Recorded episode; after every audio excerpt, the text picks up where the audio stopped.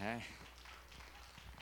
Praise the Lord. Good to see you. I know that we are still missing a lot of people, and uh, that's to be expected. Uh, on normal uh, winters with weather and, and, and just regular flu and regular sicknesses, but you know, with everything else going on with pandemic and, and then people's uh, uh, scared of the snow, and because it never snows in West Virginia, Ohio, and Pennsylvania, it's a brand new concept.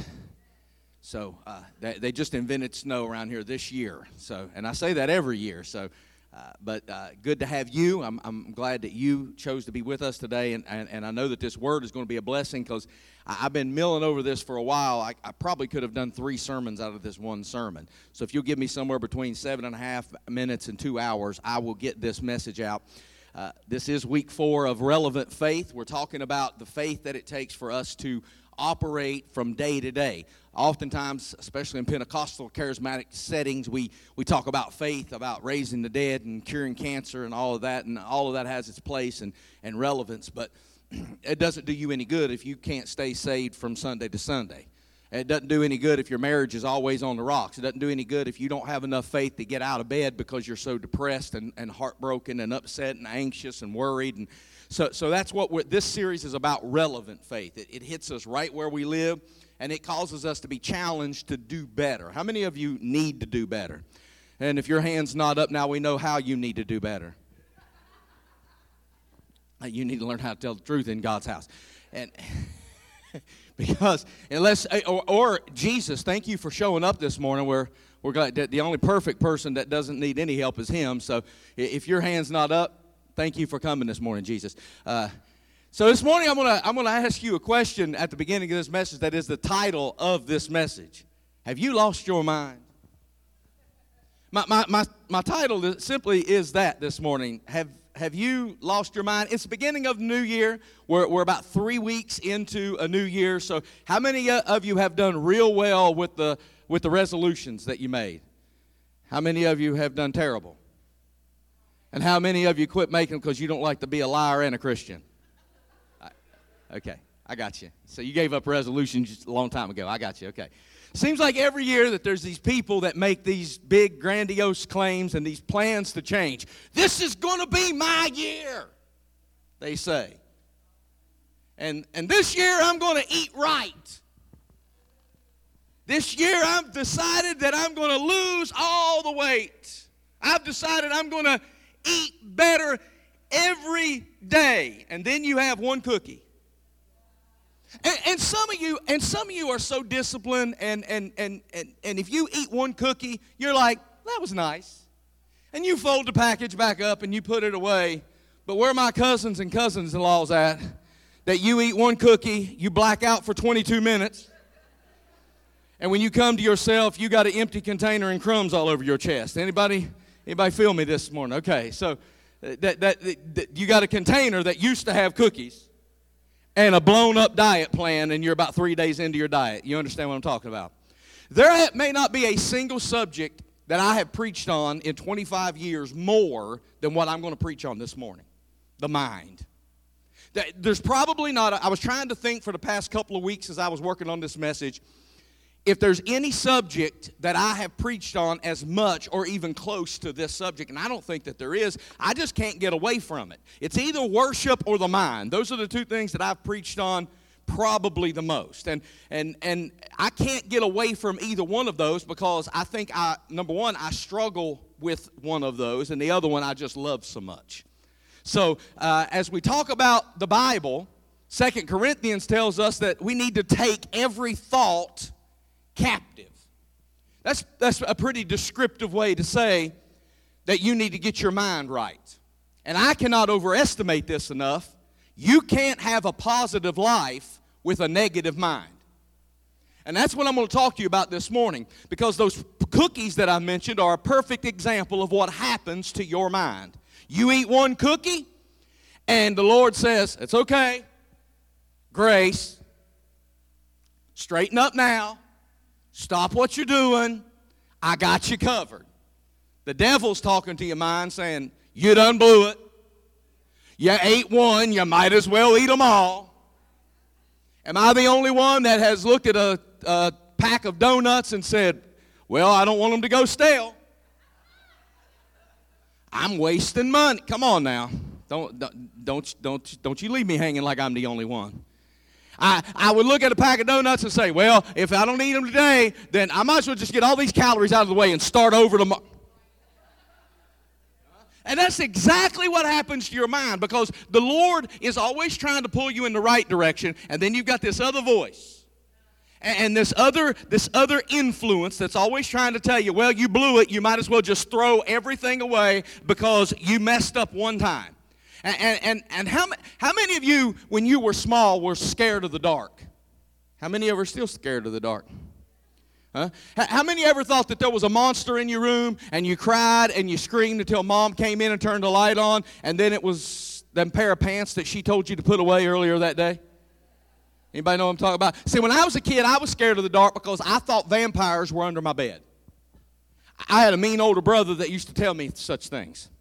And I thought vampires were under my bed, and I thought if I slept with the covers up, all the covers up. And remember, I lived in drafty houses without insulation and with old uh, uh, coal and, and, and, and wood burning stoves on the other floor. We were upstairs where it was always cold, and ice would freeze on the inside of the wall. So we had blankets and comforters and quilts, and I would have them all pulled up over my head because vampires couldn't bite me if they couldn't find me. And I would wake up in the middle of the night sweating through my clothes and all the way through the sheets, but I wasn't bit. I was sweaty, but I wasn't getting bit because I was afraid of the dark. But how many of you have realized as you've gotten older that the monsters move out from under your bed and move into your head? That's what I want to talk to you about this morning. My, probably my favorite verse in all of Scripture as far as preaching is Romans 12 and 2. And no better place for me to begin this morning. I've probably preached this scripture more than any scripture uh, in the whole Bible. Do not conform, Paul says, to the pattern of this world. Listen, the pattern's broken. Don't conform to the pattern of this world. Because if you keep doing it the way the world says to do it, you're always going to get the same results. Don't conform to the pattern of this world. The pattern of the world is broken but be transformed. How? By the renewing, say it out loud, of your mind.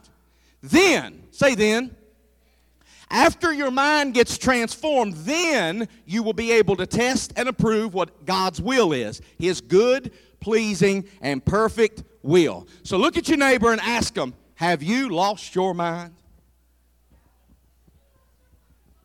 You've been waiting a long time to get permission to say that. Some of y'all said that with a smile. Y'all were confident. Have you lost your mind? You've been, some of y'all was neck popping and everything. Because if you haven't lost your mind, you need to. If you haven't, under the sound of my voice, or whether you're watching by live stream or in this room, if you haven't at this point lost your mind, I can promise you there's some stuff in there that you could afford to do without. Notice that this word says to be transformed by how making your mind new. It didn't say be transformed by coming to church service. Because I'm glad you come to a church where the word is preached. We are a word based church. As a matter of fact, uh, we have our uh, leadership meeting tonight where I'm going to be talking about the, uh, to the leadership. We're going to be making some changes because uh, we're going to start offering more word. We're going to start getting back into the building and doing some extra services and things, things that used to be normal before everything shut down because we want to get more word to you. We want, to, we want to, you to experience more of the Word. But coming to a Word based church does not change your mind any more than going to McDonald's changes you into a chicken McNugget. You have to learn how to change your mind based on what you learn from the Word. Just because you're walking out your salvation does not mean you are walking in freedom. You can go to church until Jesus comes. Every service, every week, three or four times a week, and still be bound if you never learn how to change your mind and walk out your freedom. Another very familiar scripture is Philippians 4 8 and 9. He says, Paul does, and now, dear brothers and sisters, one final thing fix your thoughts. Now look at your neighbor, the other neighbor, and say, fix your thoughts. Huh? uh, see, that's a problem for a lot of us. Hello? That's a problem for a lot of us because some of us have fixed our countertops. Some of us have went to the dentist and fixed our smile. Some of us went to the salon and fixed our perm or our weave, however you roll. But we have yet to do the hard work of fixing our Listen to what Paul says fix your thoughts. They're broke, they're jacked up, they need some repair. Your thoughts is where all your mess starts. It didn't start with somebody else. It didn't start with your upbringing. It didn't start because you were born under the wrong sign. Stop with all that foolishness. And Paul says, one final thing. He says, I've told you all of this, and now I'm going to tell you one thing before I get out of your hair. Fix your thoughts. And what do you fix them on? Things that are true, honorable, and right, and pure, and lovely, and admirable. And then listen to this last thought. Think about things that are excellent and worthy of praise. Ex- excellent and worthy. Well, that eliminates most of social media and all the news. Excellent and worthy of praise. And then he tells us in verse 9 how to do it. He doesn't just tell you to do it, he tells you in verse 9 how to do it. Keep putting into practice all that you learned and received from me. Everything you heard from me and saw me doing, then the God of peace, say peace, then the God of peace will be with you. Look at what this scripture says. Look at it real difficult, uh, real hard. If you've got a Bible, underline these two words practice and peace. Practice and peace. Practice and peace go hand in hand. And the reason that so many of us are not living in the peace of God is because we're not putting into practice the ways of God. This is, I'm going to teach you something this morning.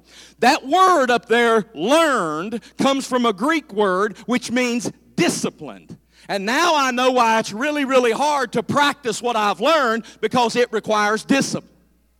And we don't like discipline. We don't like following rules. We don't like mending and bending ourselves to a format that we're not comfortable with. How many of you were raised back in the day when you got whoopings? Now, I didn't say punishment. I didn't say mama put you in timeout. I, I'm not saying that you got scolded. I'm not even saying you got whippings. I'm talking about how many of y'all was raised like by a mama like mine where you got whoopings where, where, you, where you had to go outside and procure your own element of torture. My mama said, Go cut me a switch, boy. And I knew better than to come back with some little mealy, bendable thing. I, she wanted a tree branch. She wanted to leave her mark on my life. Somebody say amen. My mother was one of those, what I call a convenient disciplinarian, which basically means she'd hit me with whatever was convenient. Whatever was within her reach was what she was going to use on me. Might be a shoe, could be a flip flop, could, could, could have been a fly swatter. Sometimes it was the TV guide. Does anybody remember the TV guide? My mom did the crossword puzzle every week in the back of the TV guide. If I got too close to her, whack. Uh huh.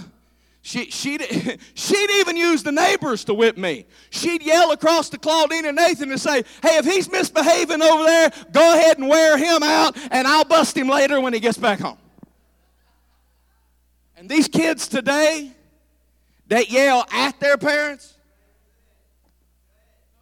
I was in Walmart in line the other day. Well, it's been a while now, but I was in line, you know, six feet back, and there was some boy in line yelling at his mama, not to her, not for her, but at her. I wanted to snatch that kid. I wanted to take him outside, tell him about himself and about how you only get one mama. And, and, and, and Jesus says to take care of her and honor her.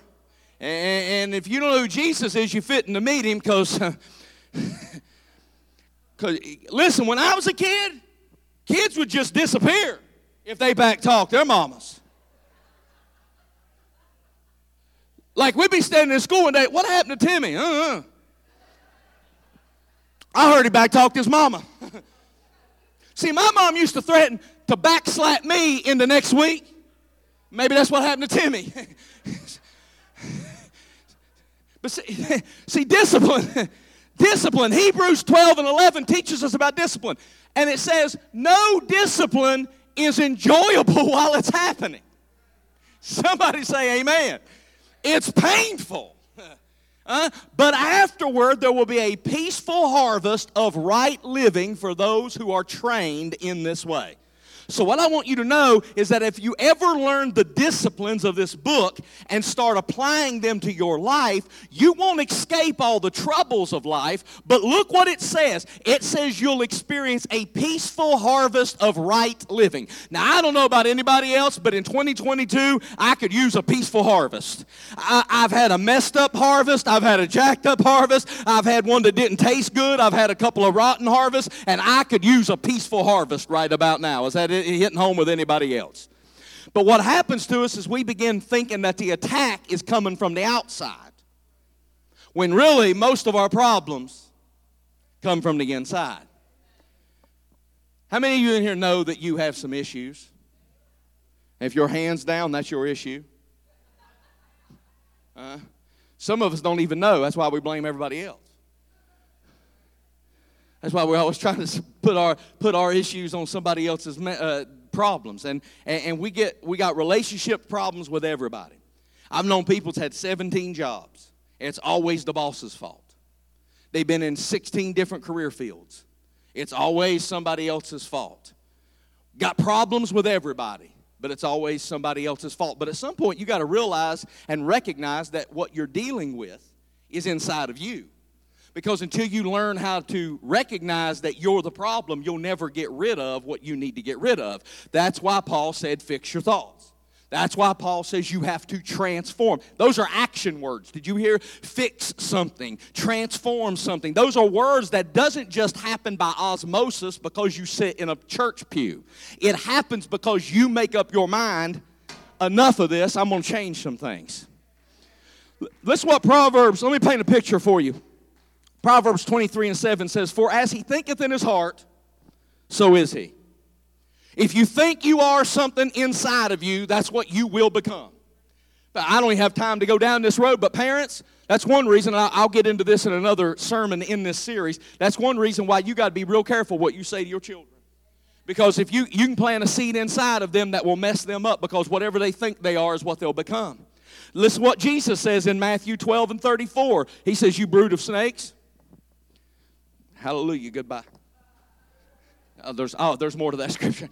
You brood of snakes, how could evil men like you speak what is good and right? For whatever is in your heart determines what you say.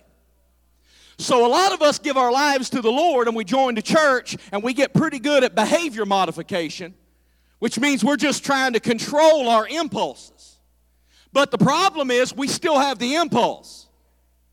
Oh, I knew it was going to get quiet in here. Because in Pentecostal realms, especially in the old classical Pentecostal churches like I grew up in, I wasn't allowed to dress like this because, you know, that was worldly. Everything in the old church was worldly. We couldn't chew bubble gum, couldn't have ears pierced, men couldn't have hair that got onto their collar. I couldn't take a suit jacket off and loosen my tie because that was world. Everything was worldly, but really what it was was behavior modification. We were changing the outside, but we didn't ever deal with the impulses that was actually causing the problem in the first place. So we learn how to control the impulse, but they're still in us. And every now and then, if you don't learn to deal with what's inside of you, what's inside of you will eventually come out. Did you hear what Jesus said? What's in you is going to come out of you. And so you're in a conversation and the heat starts going up on the conversation and you have a whoopsie. And you say, Oh, I'm sorry. I didn't mean to say that. Yeah, you did. You just didn't mean to say it out loud to that person. You meant to say it because it was in you. Had it never been in you, it couldn't have come out of you. Because it was in here, it eventually came out here. So we spend a lot of time apologizing for things that we felt but didn't mean to say. So, what I want to help you with, and what Jesus needs to help you with, is to stop feeling a way so you won't have to fight that way anymore. Could somebody give the Lord a hand clap?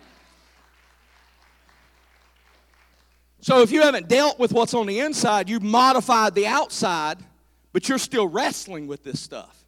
Matthew 15, verses 15 through 18. Peter said to Jesus, Explain to us the parable that says men are not defiled by what they eat. Don't you understand yet? Jesus asked. Anything you eat passes through the stomach, and this gets a little gross, and then goes into the sewer. Verse 18 says, But the words you speak come from the heart. It didn't just pop into your head, it lives inside of you and that is what defiles you. So your mouth and your mind are connected, and your words have power. Let me show you. Everybody, close your eyes. I'm not going to do anything heinous to you, I promise. Close your eyes. I'm going to say a series of words, and just let your mind go, okay? Close your eyes. Listen to the next three things that come out of my mouth dog big dog, mean dog. Okay, now open your eyes. How many of you pictured a dog? Was the dog that you pictured a dog that you know? Okay. How many of you pictured the same dog all three times and the dog just got bigger and meaner? Because they say that that's one way that people's minds work. How many of you saw three different dogs? Three different dogs, okay. How many of you, they say real smart people do that? I shouldn't have told you that because now everybody's going to say, oh, that's me. They say real smart people don't see a dog, they see the words D O G. Did anybody actually see a physical word? Okay. Nobody saw Snoop Dogg? Okay, that's. Okay. So, uh, so I, I listen, listen to what just happened. You saw a dog because I said the word dog. So I have the power to put a picture in your head and change that picture all with my words. I put the picture there, I changed and modified that same picture, and I didn't do anything but speak to you. Do you see how your words have power now? So you need to lose your mind. You need to lose your mind specifically in a couple of areas, let me help you. First of all, you need to lose your mind and I'm going to start with one that I need to lose the mind that is full of self doubt. There are moms in this room who have never one day felt good enough. You doubt yourself.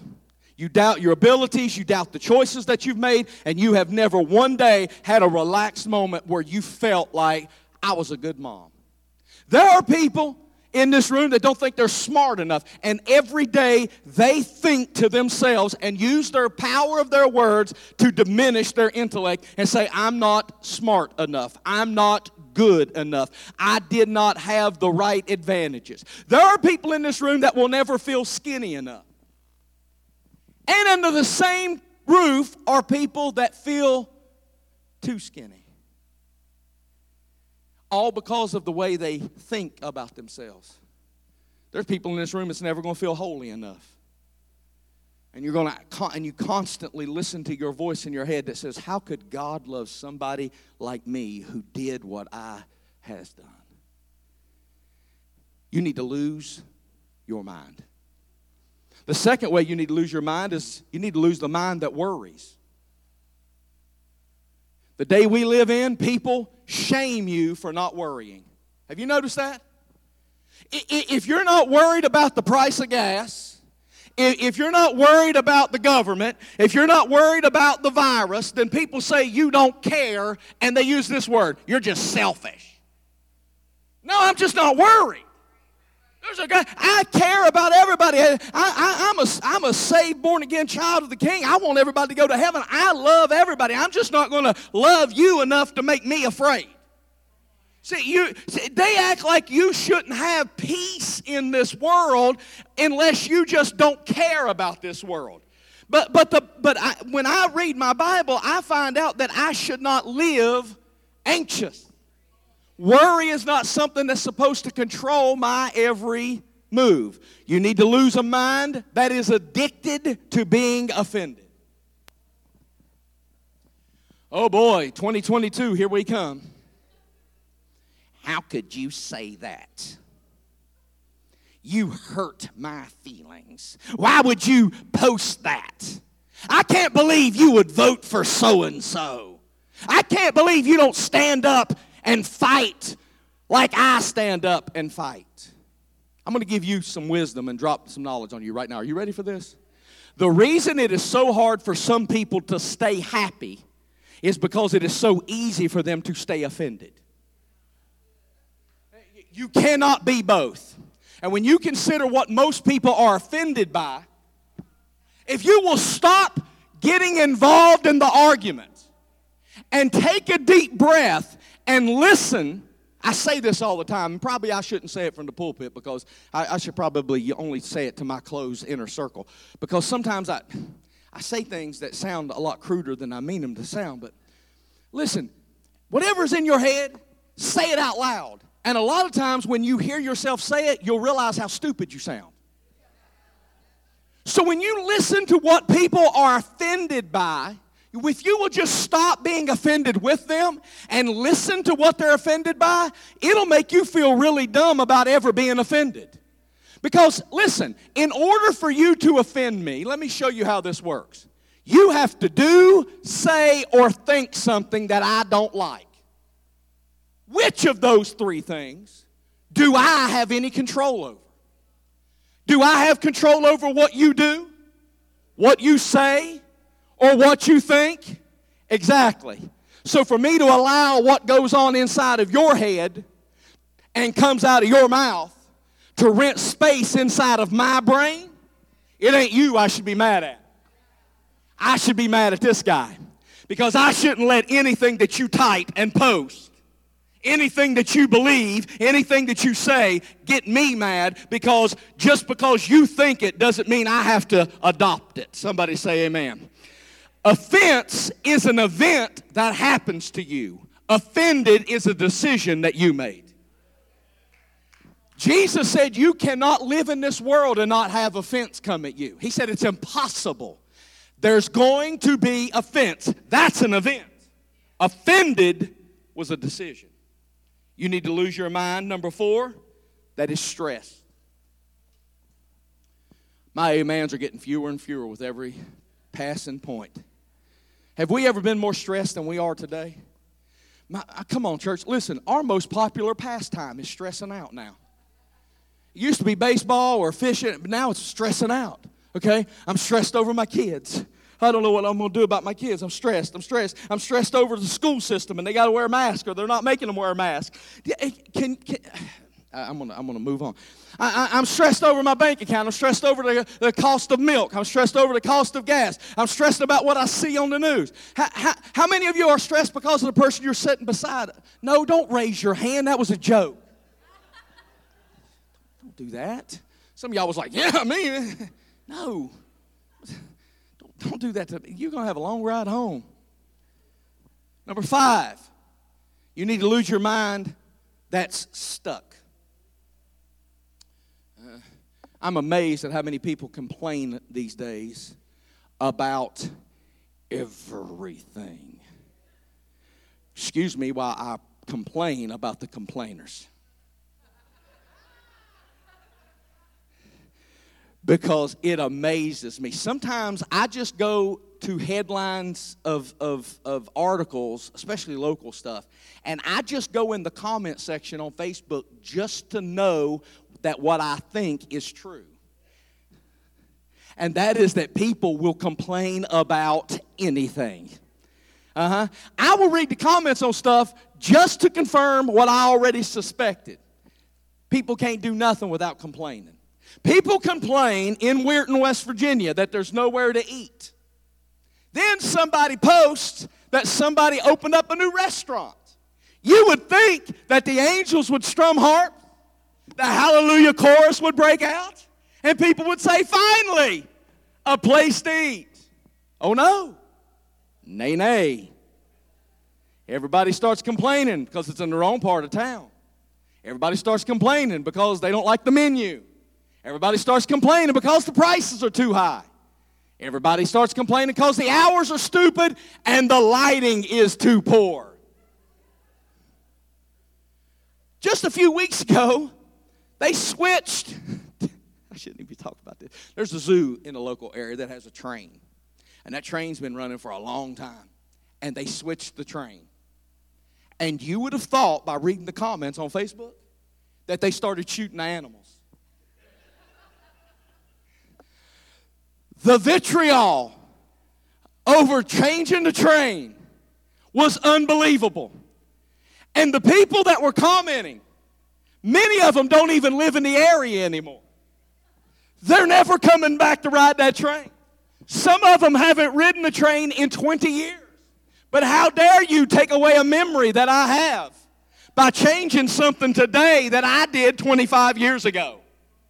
They complain about everything. And it's one thing to talk about the problems we have.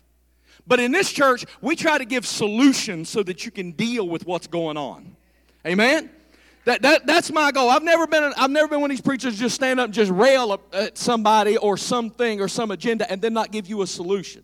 So, Having said that, what is stopping you from losing your mind? Hmm? 1 Peter 5 and 8. Peter says, Be sober minded. Be sober minded. Be watchful. Your adversary, the devil, prowls around like a roaring lion, seeking someone to devour. Did you read that with me? You have an adversary. You see that? Your adversary. Look at your neighbor and say, That's yours. He, he has one job to stand against you, to oppose you. Are you seeing this? I'm not making this up, this is straight out of the Word. Notice Peter says that your battle starts, be sober what? Minded. Your battle with your adversary starts in this six inch piece of real estate between your ears. It starts in your mind. I also want you to notice that he says that the devil is your adversary. I'm about to teach you something. You ready? He's not God's adversary. You know why he's not God's adversary? Because he knows something many of you have forgotten. That battle was over a long time ago. The devil is well aware that he does not stand in opposition to God because God didn't even do handle his own light work. When he got ready to kick Lucifer out of heaven, he didn't even do it himself. He sent an archangel over to grab the devil by the nape of his neck and the seat of his pants and toss him over the balcony of heaven and said, Don't come back here because you're not welcome here anymore. The devil is well aware that he is not in opposition to God. Genesis chapter 3 and verse 15, all the way back in the Garden of Eden. What did he tell Eve? He said, I will put enmity between you, this is the devil, between you and the woman, and between your seed and her seed. So, enmity, that word enmity means hatred. So he said, I have put hatred between the devil's seed and Mary's seed. Or, eh, I'm sorry, Eve's seed. So in other words, you have hatred with the devil, and the devil has hatred with you. So if you asked the devil who his enemy is, he would tell you that it's you. So if the devil is our enemy, what's God's enemy? Well, I'm glad you asked. Romans 8 and 7. The mind of the flesh, there's that word again, enmity means hatred. The mind of the flesh is hatred against God. James 4 and 4. The friendship of the world is hatred with God, enmity. Do you know why? Because that, that's when you put the world ahead of your Father. And He hates that. In other words, church, we struggle against Satan. God struggles with your thinking. We struggle against the devil. God struggles against our thinking. And that's why the devil always comes after your mind first, because if he can get you thinking wrong thoughts, you will always be at odds not with the devil, but with God. You will mess up your relationship, your right standing, your faith, your power with the anointing of the Holy Ghost. You'll mess that up by thinking wrong thoughts. So the devil knows he can't separate you from the Father's love. So he has to mess with your thinking so that your mind will be at, at war against God. Is this helping anybody? I, I don't want to lose you already. As the great prophet Jerry Reed once said, I got a long way to go and a short time to get there. James 4 and 7 gives us the remedy for this problem. Submit yourselves, therefore, to God. Resist the devil and he will flee from you. Submit yourselves to God. What does that look like? Do you have to run up here and throw yourself on the altar and then go home all week and set in sackcloth and ashes? Well, not exactly. Remember, this isn't about your outside appearance, this is about your mind. Right? Submit yourself to God. Submit yourself to God. And if you're going to submit yourself, you need to start where the devil starts. Peter said, Be sober minded. If you're going to go into war against the devil, he's your adversary. You need to get your mind right.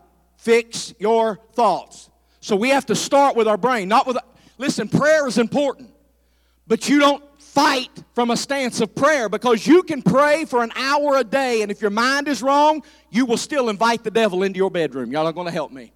You can find yourself in church every Sunday, but if you never get your mind fixed, it won't do. You can speak in tongues, you can fall out on the floor, you can raise your hands and run the aisles and shout hallelujah, elevation playlist all over your phone. You listen to nothing but preaching and soundtracks for meditation sounds, and, and you've got all of that. But if you don't fix your thoughts, your mind will always be engaged with the devil, and wherever your head goes, the rest of you will follow.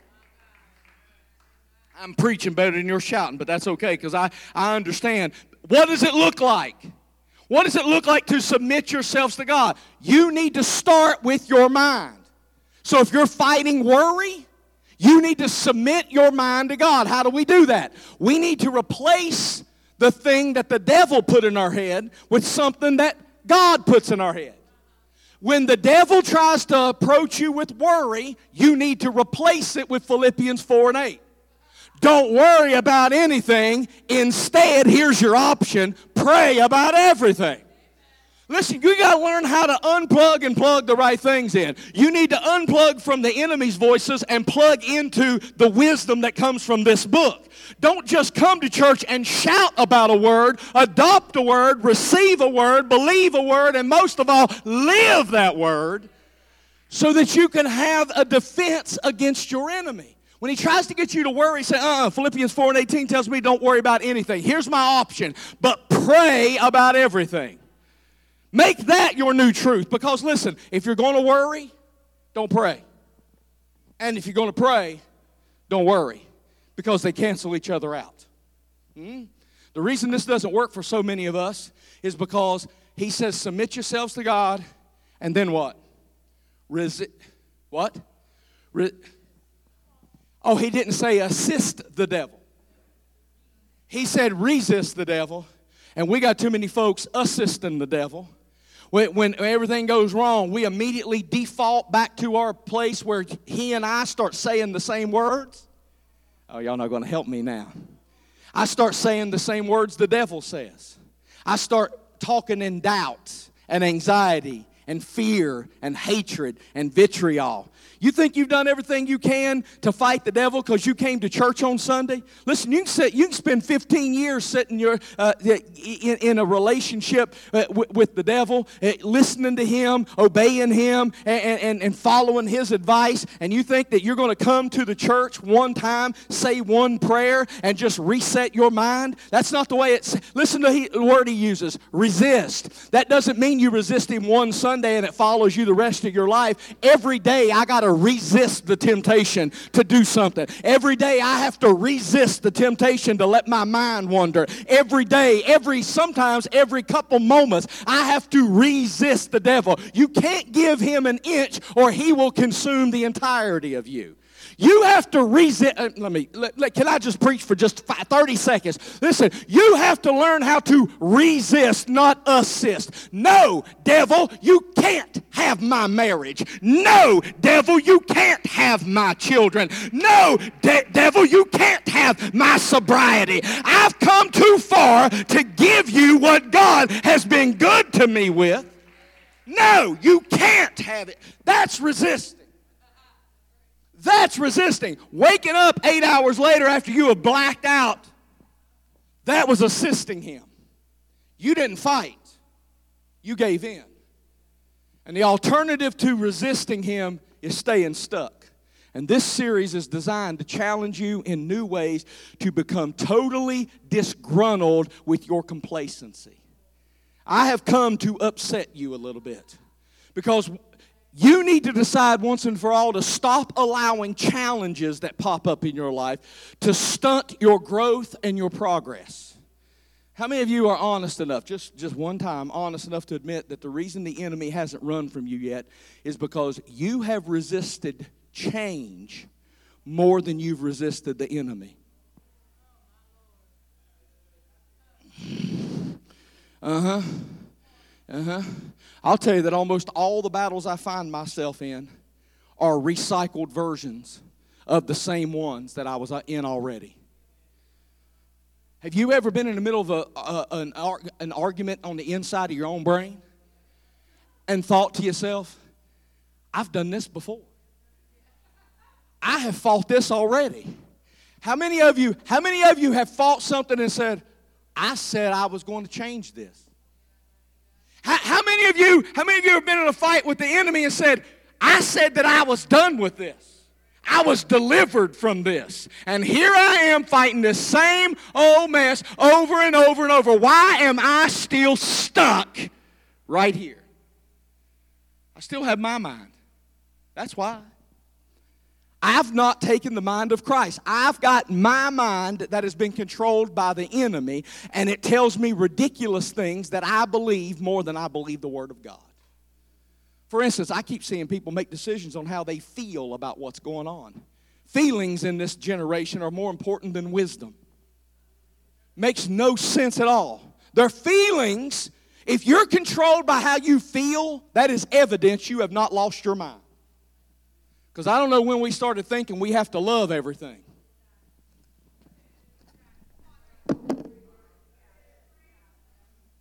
Listen. Everything that you love in life is going to have a part of the process that you don't like. There's going to be part of everything you love that's going to want to make you want to quit. Doesn't mean you don't love it it means it's a challenge. I was talking to somebody, a young person not long ago, who says, Yeah, I quit my job. I just wasn't feeling it. I said, Well, was you feeling eating next week? Go get a job so you can pay your bills. You don't have to love everything all the time, you know? Because everything you love is going to have some parts to it that will never make it into a Hallmark card. Every marriage has some parts that we don't write Hallmark about. Every every relationship has some stuff that Hallmark don't even sell cards to address it. Every job you have will have some parts to it that you don't prefer. Every person that you love, every ministry that you get engaged in, every person you sit beside of in church. Look right here, look right here. They're all going to have some parts to them that you do not prefer, that you're not particularly attracted to all the time. Not me. I love him. I can tell you've only been together for three weeks. Slow down. I love everything about him. Give it a minute. I've, you're the same person. I've seen your relationship status has changed on Facebook 14 times. So slow, slow your roll. Jesus, Jesus says the kingdom of heaven is like a man who found a treasure. And he got so excited about the treasure and he liked it so much that he went out and sold everything he had. And listen, he bought the ground, the field, so he could have the treasure. He bought the field to have the treasure. It didn't ever say he got excited about the field. He was excited about the treasure, but he had to take dirt and all. In order to have what he was excited about, he had to have some of the unlovely to go along with it. And he was so excited about keeping the treasure that he didn't mind the dirt. And even if you love your kids, there will be times that you will go on Google, adoption agencies near me.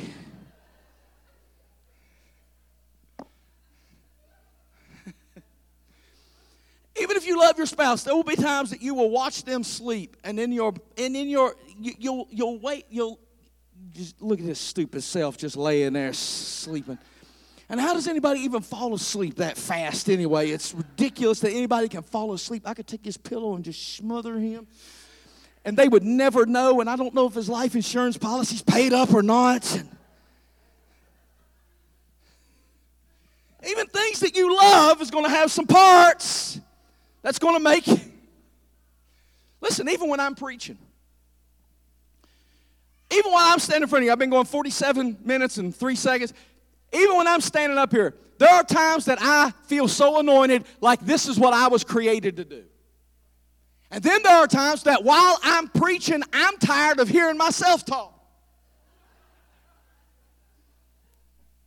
And it's a weird place to be because sometimes you're totally confident, you feel anointed, you feel like it's what you were called to do, and then you turn around and do the exact same thing but feel totally inadequate to do it. Some Sundays I feel like, man, that was really good. And some Sundays I say, man, I should really resign. And it's the same preacher. I put just as much effort into every single sermon. But what happens is you start to doubt what you were secure in. And it's the moment that you allow your mood to control your mind. Because your mood will not be in tune and match your mission. But you've got to push through your mood because you've got something important to do.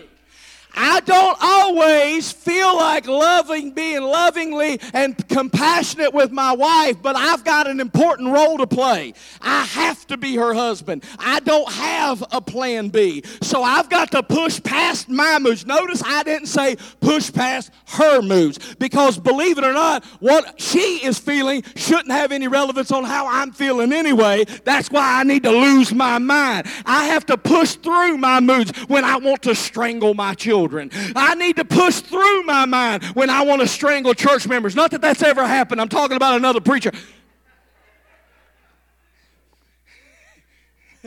See, I didn't know that about them when I said I do. Well, you did, and now you're done.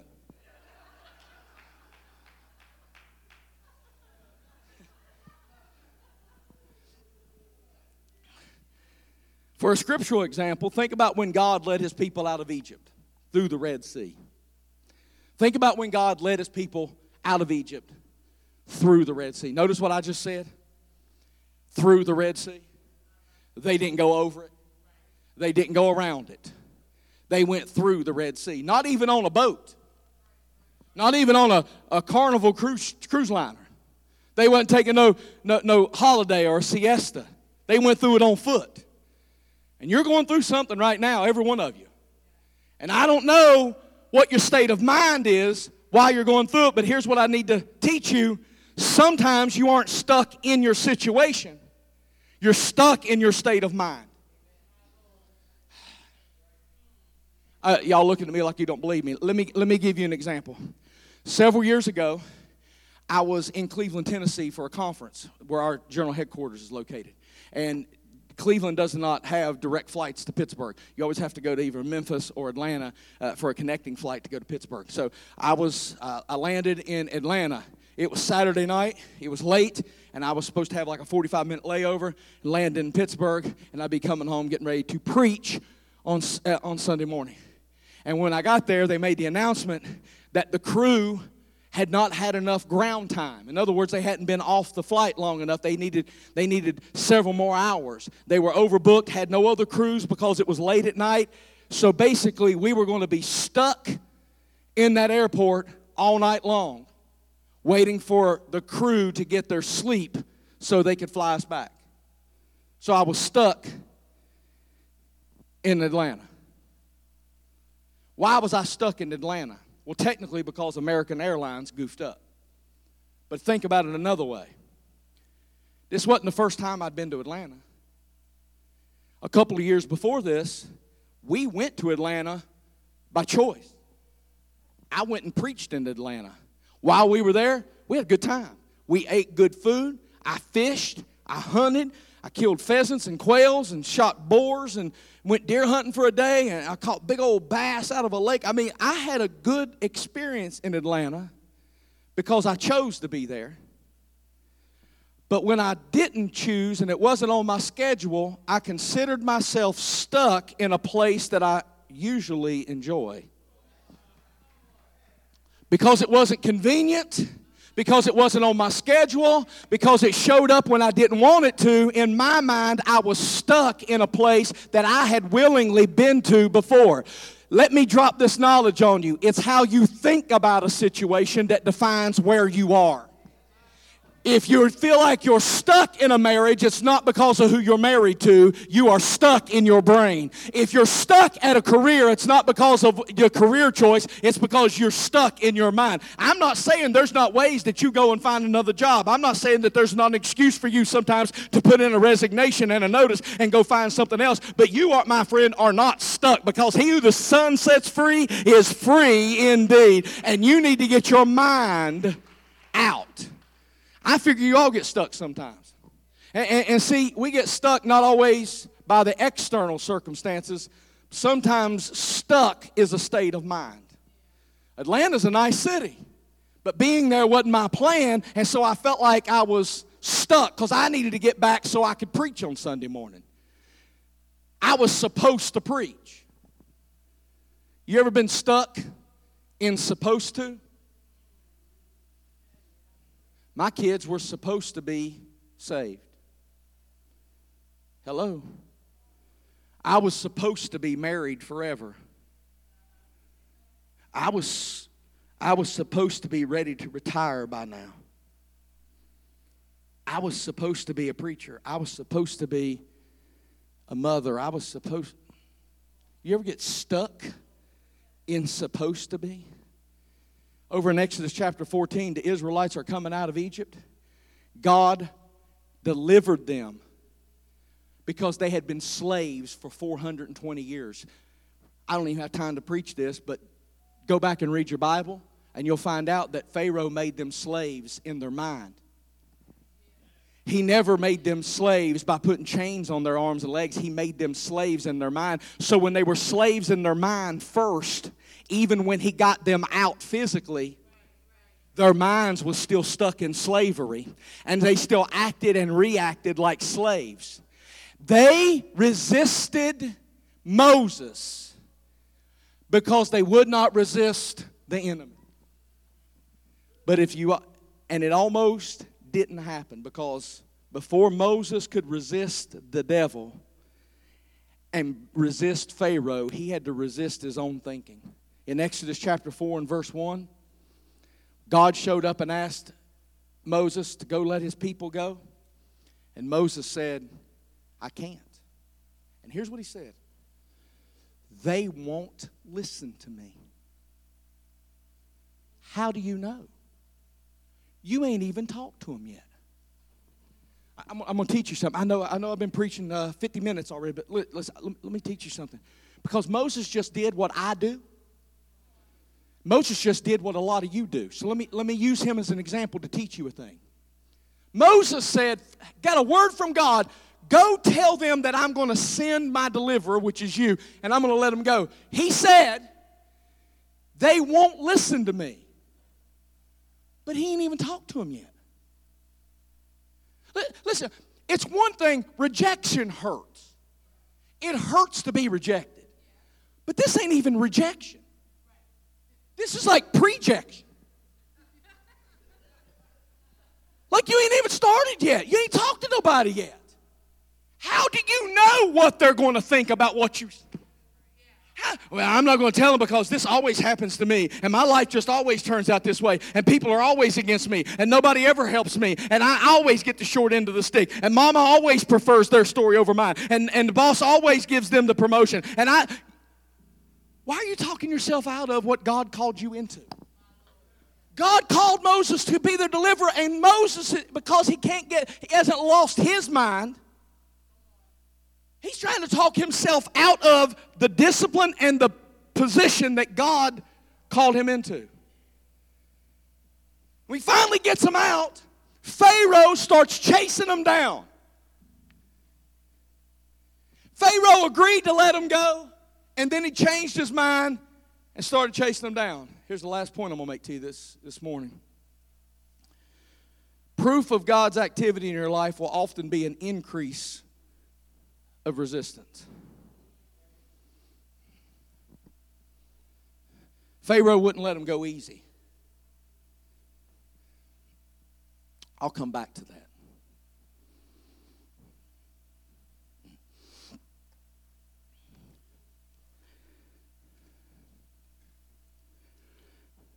Moses gets to the Red Sea.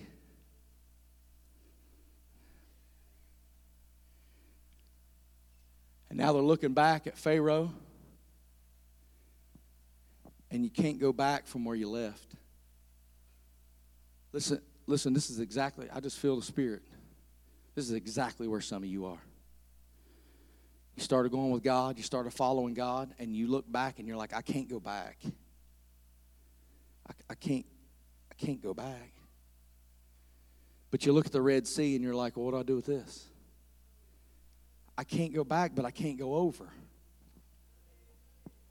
God, that means I got to go. If I can't go back and I can't go over, that means I got to go through. And I feel like this is exactly where some of you are and why you haven't lost your mind and why you haven't mentally expelled the demons. You're like Moses. You say, I can't do that. Surely, sure, I'm not. I, mama never likes me the best. I, I, the boss always thinks so and so. You're already talking yourself out of it. You know you can't go back. You know you can't go over. So I'm just going to have to go through this, and it don't make no sense to go through something that I have no control over. And the people turns on Moses. And here's what they said. I don't have time to show you the scriptures or get, or get into it. Go and read the story. They turn to Moses and they say, Moses, is this why you brought us out here? There weren't enough graves back in Egypt? You're going to let us get, be killed here by the Red Sea? And here's what they said This is why when you came to us back in Egypt, we told you to leave us alone. But go back and read the story. I can't find where they ever said that. You know what happens when you get afraid? You fight your help. They got afraid because Pharaoh was chasing them down. They don't see how they can get over this Red Sea, and they start becoming afraid. And the one that was there to help them, they started fighting him. We told you to leave us in Egypt. No, you didn't. You was all about escaping. As a matter of fact, the Bible says for 420 years they cried out to God to be delivered. And when God finally shows up and answers your prayer, you want to run back, you want to die because it doesn't make sense to you. Go back and read the story, and you'll find out Pharaoh came to his senses. He said, Wait a minute, I just let something valuable go. And he started chasing the Hebrews down. God wanted them and the devil wanted them. Both God and the devil saw something that neither Moses nor the Israelites saw how valuable. Moses said, I'm not valuable. I can't lead these people. They're not even going to listen to me. I, I, I, I, I, I, have a stutter. Moses didn't see any value in himself. The Israelites saw no value in themselves. They said, Oh, you just brought us out here so we could die in the wilderness? Do you know why Pharaoh started chasing? The enemy started chasing. The devil started chasing them. You don't chase something that's not valuable. He couldn't let them go because he knew he had lost something of great wealth. And the reason some of you have been chased down and defeated over and over and over is because the devil knows how valuable you are. He knows that when he loses you and he loses your mind and he can't control this real estate anymore, that he has lost you. And God sees how valuable you are. And he's constantly pulling you and dragging you and sending words and sending worship songs and sending his spirit to get you to himself. And, and you don't see any value. You don't see the wealth that's stored up inside of you. But I'm here to tell you the whole reason that you fight the devil like you do it's because the devil knows how valuable you are. You got to lose your mind so he can stop controlling your thoughts. Every battle that you're going through right now is tied to the way you think about it. You say, Pastor, my problem is my health and my body. I get that. I understand the pain. I understand the suffering. I understand the physical torment. But I've seen people on their deathbed praising the Lord. Because while their body was racked in pain, their spirit and their mind was with the Spirit of God and free and rejoicing. Because it's how you think about a thing. I hope I've given you enough scripture this morning to prove to you that this thing starts in your head. It starts in your head. And the reason the devil has not let some of you go is because he knows how valuable you are. Moses and, the, and, and them got to the Red Sea, and they hear the hoof beats and the chariot wheels of Pharaoh coming. You had to, what is it going to take to get rid of this guy? This guy knew I've lost something valuable.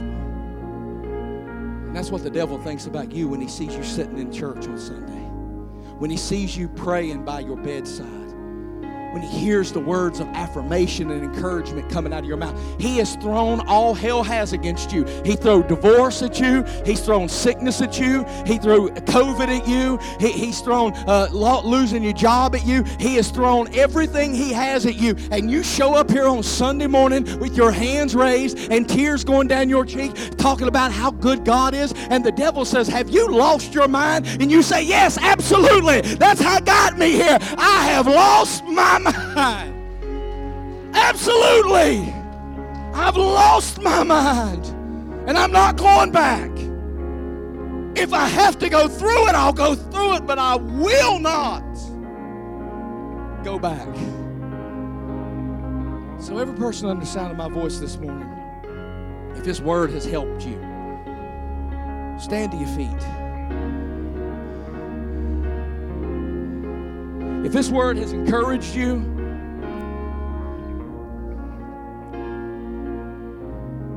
Somebody's about to lose their mind.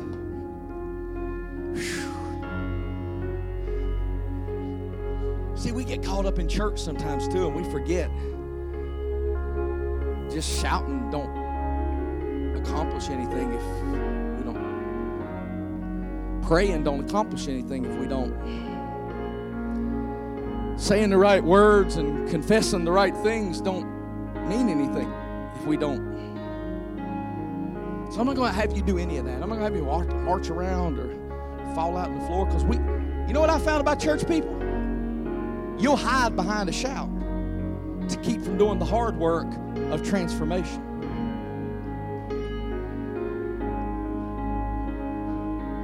Just as goofy as I ever was, just as bound as I ever was just as jacked up, just as nasty, just as hateful, still living in sin, still having an affair in church on Sunday doing the chicken. Hateful, mean as a junkyard dog, ain't changed nothing. I danced. Paul says, before you get all that stuff, let's get right. See, that's the system of the world, and that's why he said you can't follow their system. Their system's broke. Be transformed by making up your mind. So, every person in here, we're going to pray right now. We're all going to pray together. I don't want anybody to feel left out. I don't need anybody to feel like you're the only one. So, we're all going to pray together. I just want you to touch your head somewhere. You say, Pastor, that feels silly. Well, sometimes you got to, Bible says, lay hands on the sick. My mind's sick sometimes. I don't know about anybody else, but sometimes I got a sick mind. Father, right now, under the sound of my voice and watching on live stream, there are people whose mind is not their own. It's been dominated and controlled by their past, by their pain, by their enemy by their circumstances, by their upbringing, by the choices that they have made and choices that other people have made. And God, today, I want to set them free by the anointing of the Holy Spirit and by this word that I have preached. Set them free so that they can live in liberty. Set them free so that they can rejoice and know what they're shouting about. Set them free so when they read the word, it is absorbed into their thoughts and they're able to use it as a sword against the enemy. They don't just quote scripture, but God, they use the word because they live the word. Set our minds on you. Fix our thoughts that are broken. Fix our thoughts that are tormented. Fix our thoughts that are harmful to us. Fix our thoughts that are stuck. Fix our thoughts that make excuses. Fix our thoughts that have caused us to feel like we're not good enough. God, in the name of your Son, Jesus, we give you the glory and the honor and the praise because we've lost something here today, but at the same time, we've gained much more. For as we lose our minds, we gained our confidence. We lose our minds, but we gain our faith. We lose our minds, but we gain our inheritance. And in Jesus' name, Amen. Amen. Has this word helped anybody this morning? Can you give the Lord a hand clap?